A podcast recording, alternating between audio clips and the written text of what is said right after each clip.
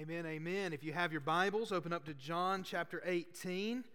Uh, John chapter 18, and we're going to be in verses 1 through 27 this morning. John 18, 1 through 27.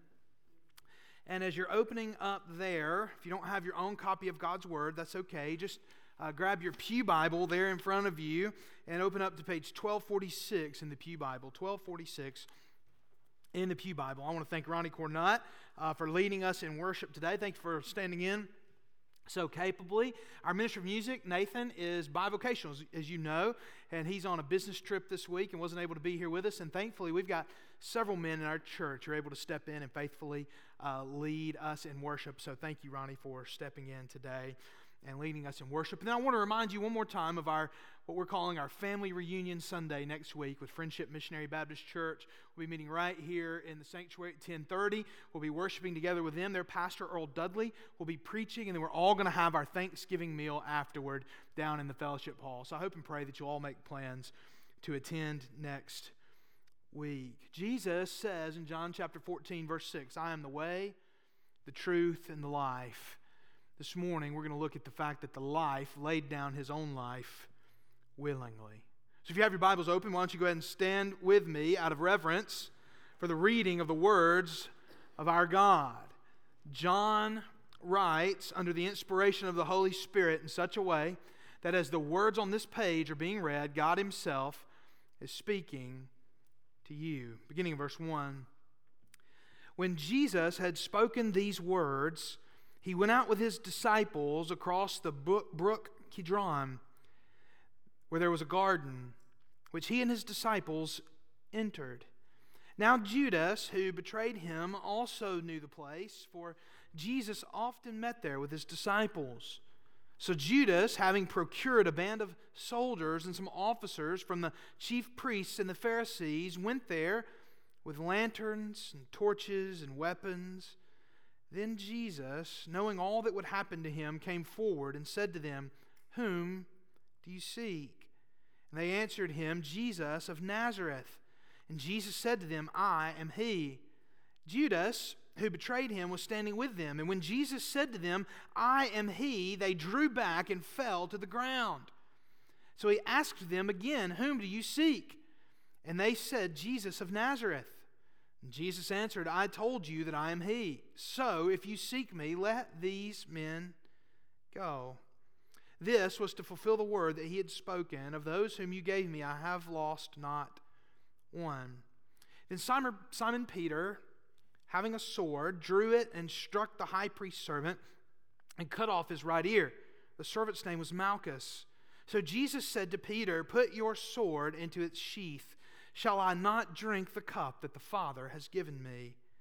So the band of soldiers and their captain and the officers of the Jews arrested Jesus and bound him. And first they led him to Annas, for he was the father in law of Caiaphas, who was high priest that year. It was Caiaphas who had advised the Jews that it would be expedient that one man should die for the people. And Simon Peter followed Jesus, and so did another disciple. Since that disciple was known to the high priest, he entered with Jesus into the courtyard of the high priest. But Peter stood outside at the door.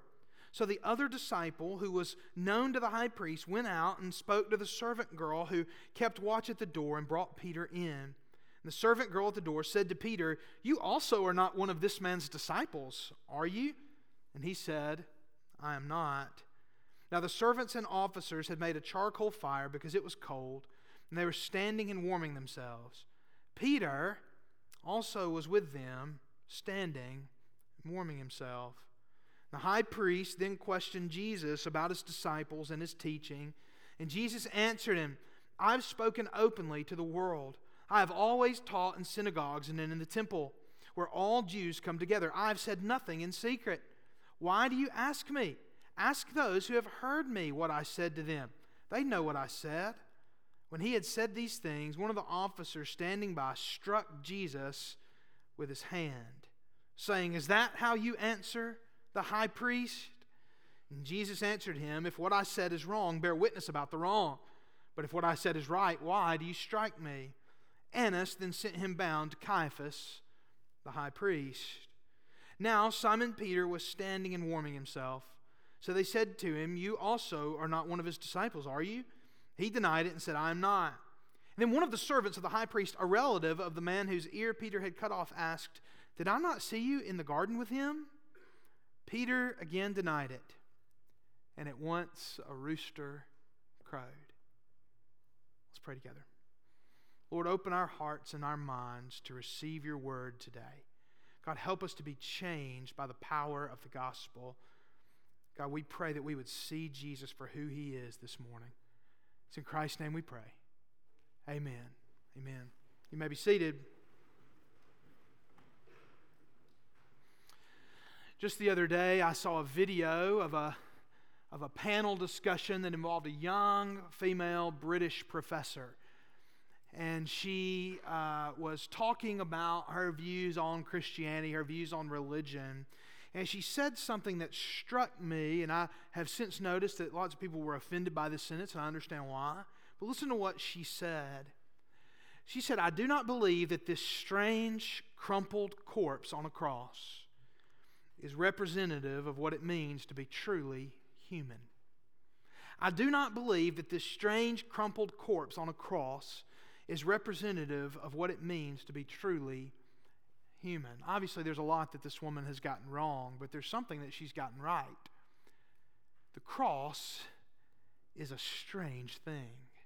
You see, this woman's position is not that much different than the position of the disciples of Jesus Christ before the resurrection and before Jesus' death. In fact, you can see that all of the disciples throughout the Gospels, and especially here in the book of John, we've seen over and over and over again examples of the disciples not wanting Jesus to die. Now that makes sense, doesn't it? We don't want our teacher to die, we don't want our leader to die. And yet, over and over and over again, the point that Jesus is making is that he must die to save us. He must lay down his life. Jesus makes it clear in chapter 10, John chapter 10, verses 17 and 18. For this reason, the Father loves me, because I lay down my life that I may take it up again. No one takes it from me, but I lay it down of my own accord. I have authority to lay it down, and I have authority to take it up again.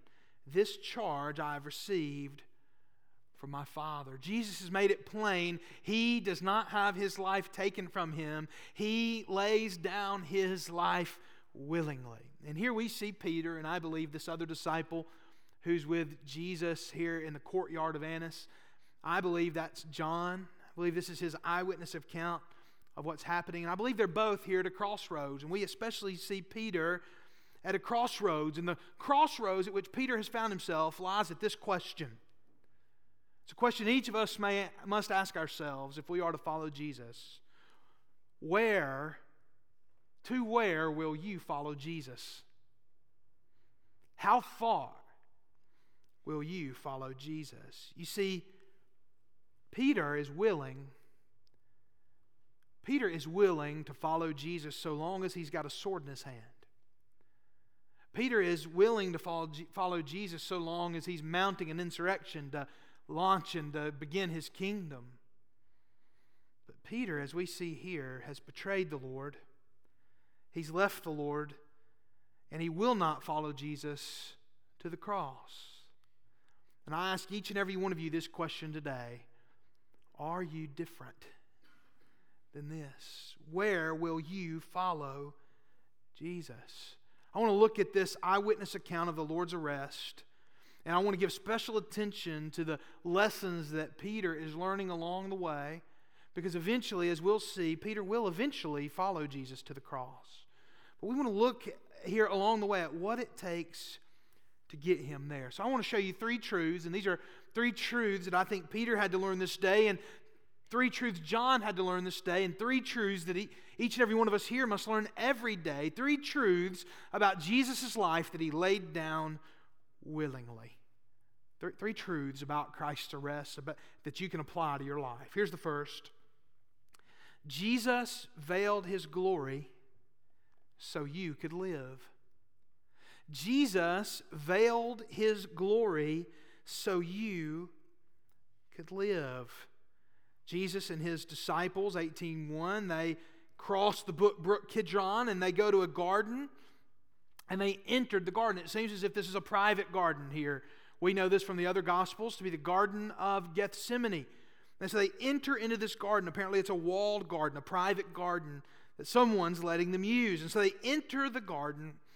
And Judas, who betrayed the Lord, also knew the place. For Jesus often met there with his disciples. So you'll notice something interesting here that the Lord is not going into hiding. He knows that Judas is coming to betray him, and he chooses nonetheless to go to a place he's always gone. He goes and enters into garden. So Judas had procured a band of soldiers, verse 3, and some officers from the chief priests and the Pharisees, and they went there with lanterns and torches and weapons. It's not a funny night, but it becomes almost comical to see all these guys carrying torches and weapons and all and and and lanterns as if they're going to look for someone who's in hiding, as if they're going to look to someone who's for someone who's entrenched with a band of soldiers, and yet they encounter the Lord who goes willingly, who lays down his life willingly.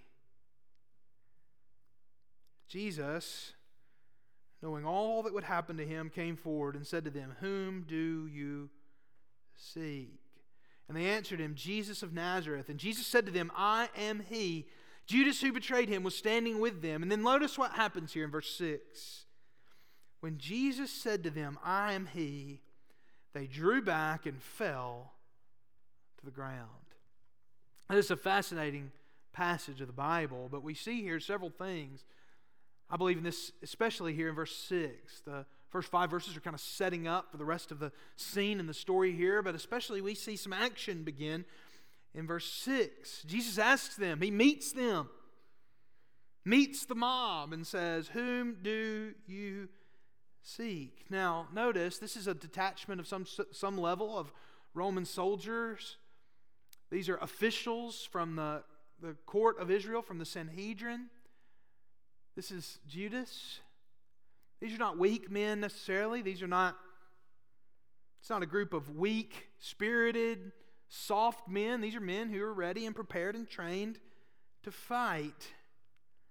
And yet, when Jesus says to them, I am He, ego eimi, I am, they move backwards, they fall backwards, and they fall down to the ground. Now, some commentators argue whether or not this is just from the supernatural weight of Jesus' statement, that as he says that, they are forced to the ground by the power of the statement. Some people think they're acting like a, a Southern belle who's just heard something horrific and they're just fainting backward, you know? And I just, I just don't know that that's the case. I, I just don't see a group of soldiers saying, "Oh, he's blasphemed." You know, I, I, just don't. I don't see that being the case, especially not a group of Roman soldiers. Instead, what I, I think we see happening here, what I think we're encountering here, is Jesus' divinity on display. As Jesus says, I am He, I believe there is supernatural power in that sentence as He declares that, as He says that, and they're forced to the ground in the same way that people throughout the Old Testament, when they encountered God, would fall on their faces, in the same way that John himself would eventually fall on his face like a dead man before the glory of the Lord, as we hear in the book of Revelation. Here we see that Jesus is slightly, barely pulling back the curtain on his veiled glory. It's a reminder to these soldiers, it's a reminder to Judas, it's a reminder to his disciples, it's a reminder to each and every one of us here that Jesus didn't have to go. In the other gospel accounts, we hear Jesus say, I could call down legions of angels if I wanted to right now. But Jesus doesn't. No, instead, Jesus keeps his glory veiled. He, he pulls it back slightly, I, I believe, as a reminder to each of us that he is choosing to lay down his life. But Jesus is demonstrating that he has veiled power that at first glance you can't see his power, but with the very word spoken, he can drive men to their knees. I think he's demonstrating his veiled divinity, even though he's taught openly that he is God. You don't immediately know him as God upon seeing him, he's veiled in flesh. Is that what our great Christmas carol says? Veiled in flesh, the Godhead see. Hail the incarnate deity.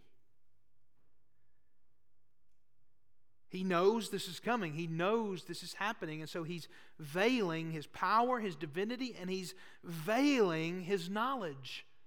He knows that this is coming, and yet he's not demonstrating all that he is. Why?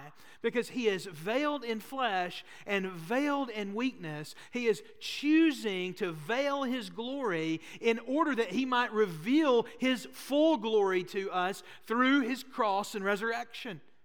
In other words, what he's saying and demonstrating here is that there is more power and that there's more divinity and that there's more knowledge in humility, even humility to the point of death.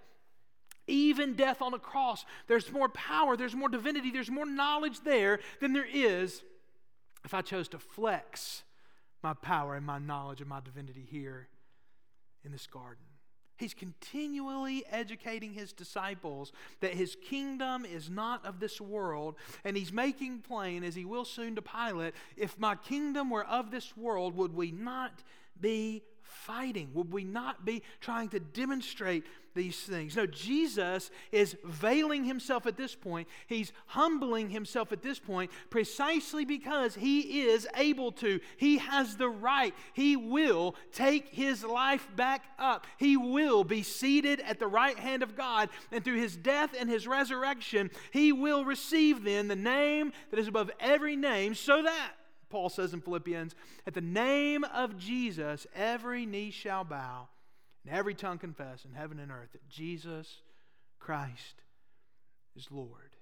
You see, our temptation is to try to make sure that we strut around like peacocks all we can, to show and to demonstrate our glory but the Bible teaches us, and the Bible demonstrates to us, that humility is a better source of glory than all the power we can muster in this moment.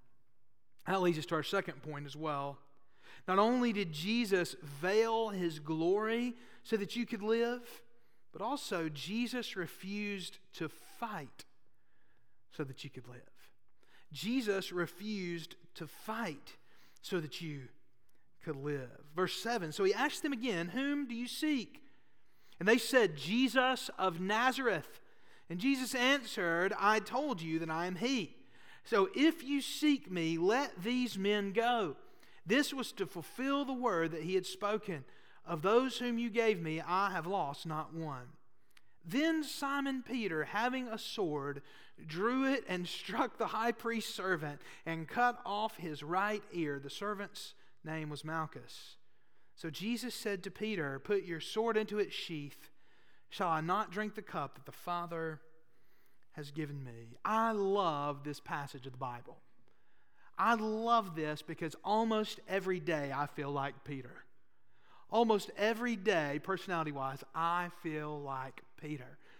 Everyone else is sitting there not knowing what to do, and Peter is sitting there waiting on his moment to start the fight. He's missed what Jesus has said.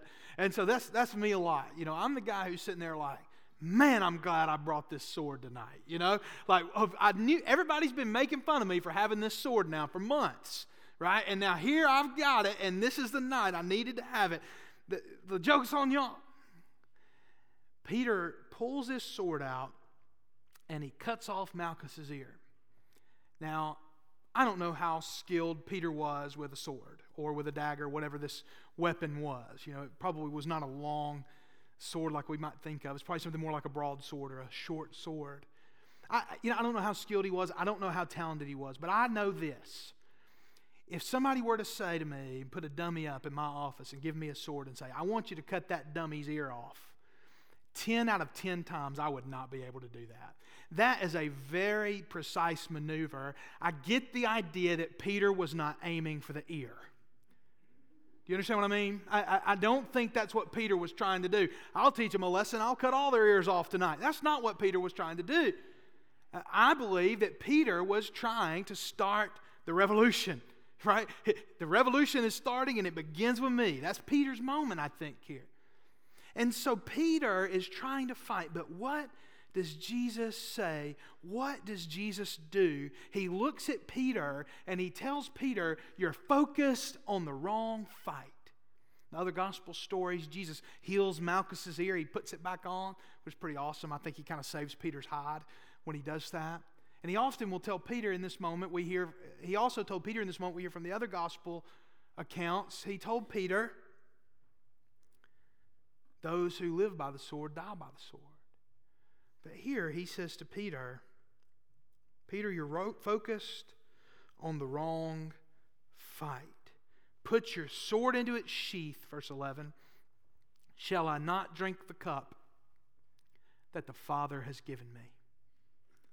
Jesus asked the disciples to pray with him in Gethsemane. He asked, he asked them to pray all night with him because he wanted to focus them on the right fight. He wanted them to focus on the fact that he was about to have to drink the cup of the wrath of God. All throughout the Old Testament, there's imagery where the cup is, is filled with the wrath of God, it's fomenting with the wrath of God. And, brothers and sisters, do we recognize that what Jesus is saying to Peter is in order for me to fight for you at the cross, in order for me to deal with your greatest enemy, you think you've got a Rome problem. And you think because you've got a Rome problem that you've got an ignorant high priest's problem. And so it's worth fighting to get rid of them. But what Jesus is telling Peter is your biggest problem is not Rome. Your biggest problem is not the Sanhedrin. Your biggest problem is your own sin. And that's the fight that I'm going to fight.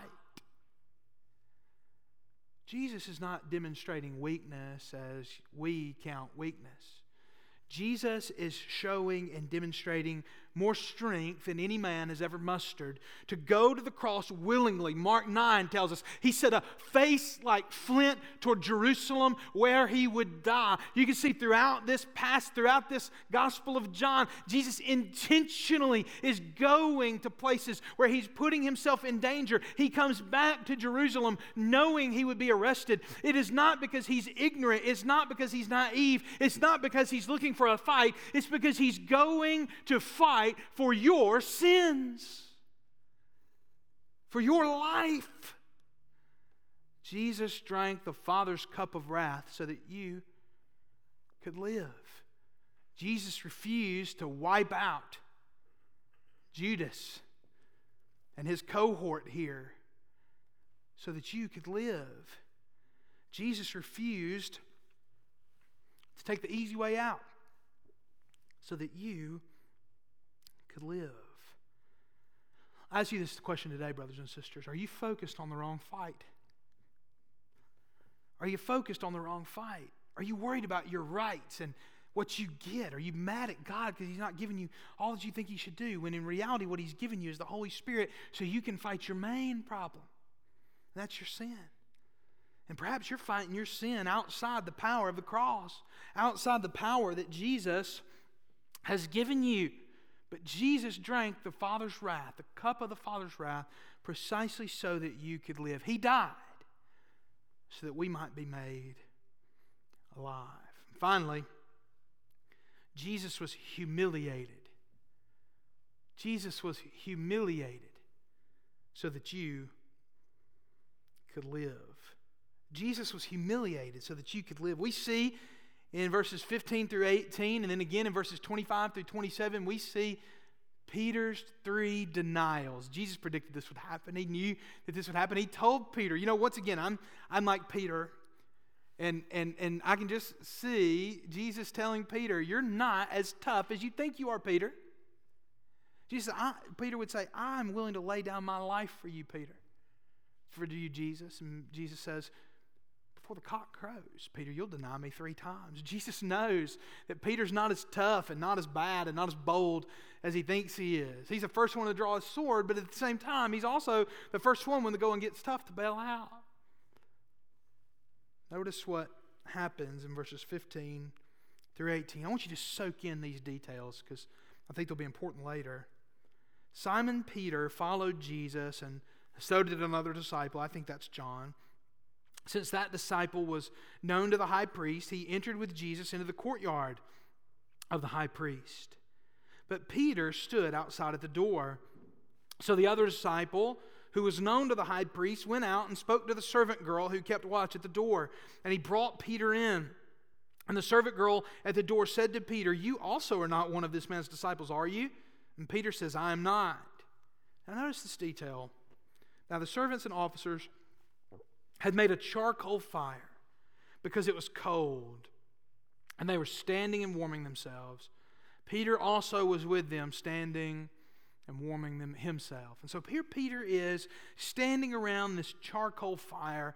Uh, I think these are signs and symbols and pictures, little, little signs of authenticity, little signs that we have an authentic eyewitness account here from John, that he was there, that he can remember the smell of the charcoal. That Peter, in his later years, probably every time he smelled a charcoal fire, probably remembered this night. Every time it got cold, you know, during the day here, when it's cold like this in November, we can kind of tolerate the cool weather.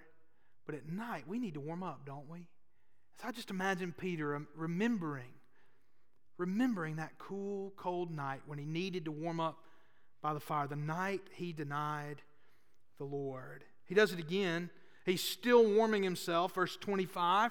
Jesus is being interrogated, he's being humiliated, and so Peter yet is still warming himself, still sort of focused on his own comfort. It's kind of a parallel, I think, to the disciples in the garden when they wouldn't pray but instead went to sleep. There's a focus on their comfort as Jesus is alone. He's by himself. And Simon Peter was standing and warming himself. And so they said to him, You also are not one of his disciples, are you? And he denied it. And he said, I am not. And one of the servants of the high priest, a relative of the man whose ear Peter had cut off, asked, Did I not see you in the garden with him? And Peter again denied it, and at once a rooster crowed. Peter was reminded. He was reminded. How humiliating is it to our Lord that his closest friends and disciples left him, denied him, let him go to the cross by himself. Isn't it a shame on the disciples when they have to look for someone to carry Jesus' cross? Shouldn't they have been there? But on top of that, Jesus is not only humiliated by the betrayal and the abandonment of his friends, but he's also humiliated by the interrogation and the humiliation of the high priests. Now, this might seem weird to some of you that it seems as if John's talking about two high priests here Annas and then Caiaphas. Caiaphas was the son in law of Annas, who was once the high priest, the actual high priest, and now had become sort of the, the, the emeritus high priest. You see, families sort of controlled the priesthood during this, during this era, and so oftentimes it would be different members of the family who would officially hold the high priesthood at different times, but Annas seemed to seemed to still be serving in some sort of a semi-official capacity, or at least helping Caiaphas carry some of the load. And so it seems then as if this first interview with the Lord happens in Annas's personal home, in a private place. Verse 19. The high priest then questioned Jesus about his disciples and his teaching. And Jesus answered him, I have spoken openly to the world. I have always taught in synagogues and in the temple where all Jews come together. I have said nothing in secret. Why do you ask me? Ask those who have heard me what I said to them. They know what I said. When he had said these things, one of the officers standing by struck Jesus with his hand, saying, Is that how you answer the high priest? A couple things to note here. First of all, how, you know, Jesus refuses to fight, and I would also say he refuses to fight this guy. He chooses not to. Paul gets slapped in the mouth before the high priest. Uh, he gets slapped in the mouth in the book of Acts, and you know what Paul says when he gets slapped in the mouth? Paul says, God will strike you, you whitewashed wall. What does Jesus say? Nothing. Now, Paul apologizes for what he said when he realizes the guy's a leader, but, but still, that's our natural instinct is to respond like Paul responded. But what does Jesus say? He doesn't get mad, he doesn't get angry, he quietly responds. Jesus answered him, If what I said is wrong, bear witness about the wrong. But if what I said is right, why do you strike me? We, we don't know exactly how Jewish legal proceedings went and worked during this time. We have some idea. We've got later writings that say that this is how they should have been done. And so it's likely then at this point that in a Jewish trial, the actual person who is accused shouldn't be interrogated, it should be the witnesses. So there's a sense in which perhaps what Jesus is doing here is saying, You're not even handling this trial correctly, which is what incenses this guard such to lead him to slap the Lord. At any rate, here Jesus is being interrogated, he's being mistreated, he's being talked down to, he's being slapped by people who don't know God's word, who are far from the Lord, people who he came to save, people who he came to die for, are mistreating him, slapping him, humiliating him. Have any of y'all ever been upbraided before?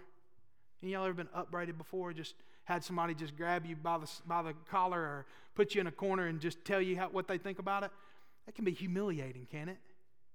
And what's hard for us is to sit back and to say, you know what? This is not my fight to fight. It's hard for us to do that. And imagine, imagine, imagine how difficult it had to be for our Lord Jesus Christ when ignorant, ungodly people slapped him in the mouth talked down to him, mistreated him. People who claimed to speak for God when he was God. People who claimed to understand the mysteries of God when he was the very mysteries of God embodied. People who claimed to know the Word of God when he was the very Logos of God in flesh. Imagine the humiliation that Jesus went through. Imagine what he endured. Imagine what he experienced. He endured humiliation and alienation so that you might live. And so, not only is Jesus at this time procuring for you and I a salvation. Not only is Jesus at this time, through his perfect righteous life, indicting the ungodly accusers around him, not only is he doing those things, but he is giving his disciples, his followers, his weak willed, his denying, his troubled followers, he is giving them a master course in what their life is going to look like. He's showing them in order to be my disciples, you must take up your cross and follow me. He's demonstrating to them, he's showing them that he lays down his life willingly, that no man takes it from them. And he's telling them that that thought that they've thought, and that thought that they will think is the most foolish thing they could imagine because they've thought exactly what that professor thought. I do not believe that a strange, crumpled corpse on a cross is representative of what it means to be truly human. Jesus, by enduring a veiling of his glory, by enduring refusing to fight, by enduring humiliation, is demonstrating that a corpse on a crumpled cross is precisely what it means to be human. And that is not because that is not because death is what defines us. It's because resurrection is what defines us. He is entrusting himself into the hands of a holy and righteous Father who will raise him up in glory, who will raise him up to fight the Lord's battles, and who will raise him up in glory and honor, no longer humiliated, but with glory and honor, and seated at the right hand of God with the name that is above all names Jesus Christ, King of kings and Lord of lords. I want to offer you an invitation this morning. My hope and my prayer is that this is precisely where you will follow Jesus. I pray you will follow Jesus to the skull. We've talked about this life laid down willingly, but don't think for a moment that the way is not the way of the cross. Don't think for a moment that the truth is not the truth about who Jesus is. Jesus is calling you, beckoning you, summoning you today to meet him at his suffering, to meet you in his humility. The invitation is simple today. If you've never trusted Jesus for the first time, he stands with arms open wide. If you'll turn from your sins in repentance, turn to God in faith through Jesus Christ, I believe he will save you. And second of all, you may be a believer and you may say, Pastor, I've just not been living out this life of Jesus like I should. This altar is open for you, and I don't care who you are, what you've done, where you've been. I love you, but not as much as Jesus loves you. I'll pray with you today. Finally, you may be looking for a church home. I'd love to talk to you this morning about what it means for you to be a member here at First Baptist Church. After this prayer, I want to invite you to come. Let's pray together. Lord, we thank you so much for Jesus. We thank you for his gospel. And God, I pray, Lord, that you would guide us this morning, that you would move in our hearts. Lord, that you would be with us and bless us as we seek to do your will and seek to follow you. It's in Christ's name we pray. Amen.